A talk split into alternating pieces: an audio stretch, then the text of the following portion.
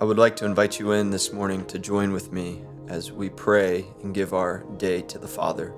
How godly are your dwelling places, Abba Father. We thank you for allowing us to awake this morning and spend another day with you.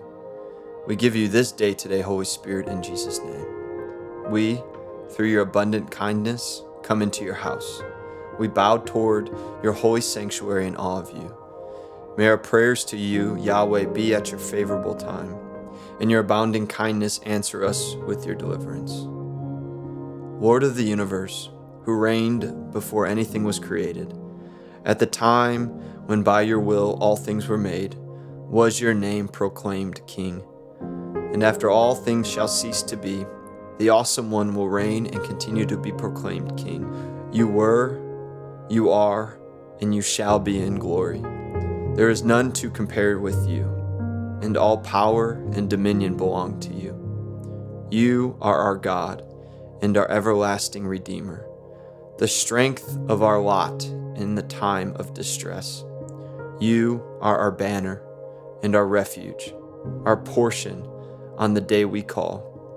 Into your hand we entrust our spirit when we sleep and when we wake. And with our soul, our body too, Yahweh is with us we shall not fear. Yahweh, our God, and God of our fathers, remember us favorably before you, and be mindful of us for deliverance and mercy from fear, from doubt, and from anything that would come against us. A man should forever fear Yahweh in the innermost recesses of his heart and acknowledge the truth in his heart. Let him rise early and say, Father, Master of the world, you have authority and reign over my life, my family, and my dwelling place. You have authority over my calling and career. It is not because of our own righteousness that we present our supplications before you, but because of your abounding mercies and the sacrifice of your holy, anointed one, Jesus, and his resurrection and ascension into heaven. What are we? What is our life? What is our kindness? What is our righteousness? What is our strength? What is our might? What can we say to you, God, God of our fathers? We are like men before you, who stand without knowledge unless you give it to us. We stand without discernment unless you give it to us. We stand without strength unless you give it to us, without favor and blessing unless you give it to us. Today we stand not in our own wisdom or might, but today we ask for your glory to fill us, God, and to overwhelm us with everything we need for this day. It is not by our might or by our strength, but by your might and power, Heavenly Father, that we live today. All nations are nothing before you, as it is written. The nations are a drop from a bucket, considered no more than dust upon the scales. But we are the people of your covenant, the community of Jesus, your only begotten Son, whose name you called Emmanuel, because of your love for him and your delight in him, and especially for the sacrifice of your holy anointed one, Jesus, who gave his life so that all men may come to know you, the mighty King and Master of the universe. Upon him you have granted the hope of the age to come. Therefore, it is upon us to thank, praise, and glorify you, to bless, to sanctify, and to offer praise and thanksgiving to your name. How good is our portion, how pleasant our lot, and how beautiful our heritage. Fortunate are we who, in the evening and early in the morning, twice each day declare, Hear, O Israel, Yahweh is our God, Yahweh is one. Blessed is his name in his glorious kingdom forever and ever. You shall love your God with all your heart, with all your soul, and with all your might, and you shall love your neighbor as yourself.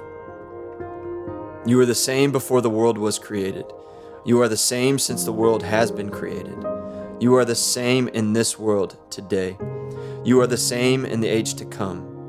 Sanctify your name in your world upon those who honor your name through your salvation, our King. Raise and exalt our strength, and deliver us speedily for the sake of your name, for the sake of your word, and for the sake of the sacrifice upon the tree of your Son Jesus. You are Yahweh, the Most High God in heaven and on earth, in the most lofty heavens of heavens.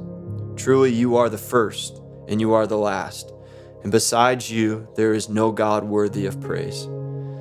Gather the dispersed who long for you from the four corners of the earth. Let all mankind recognize and know that you alone are God over all the kingdoms of the earth.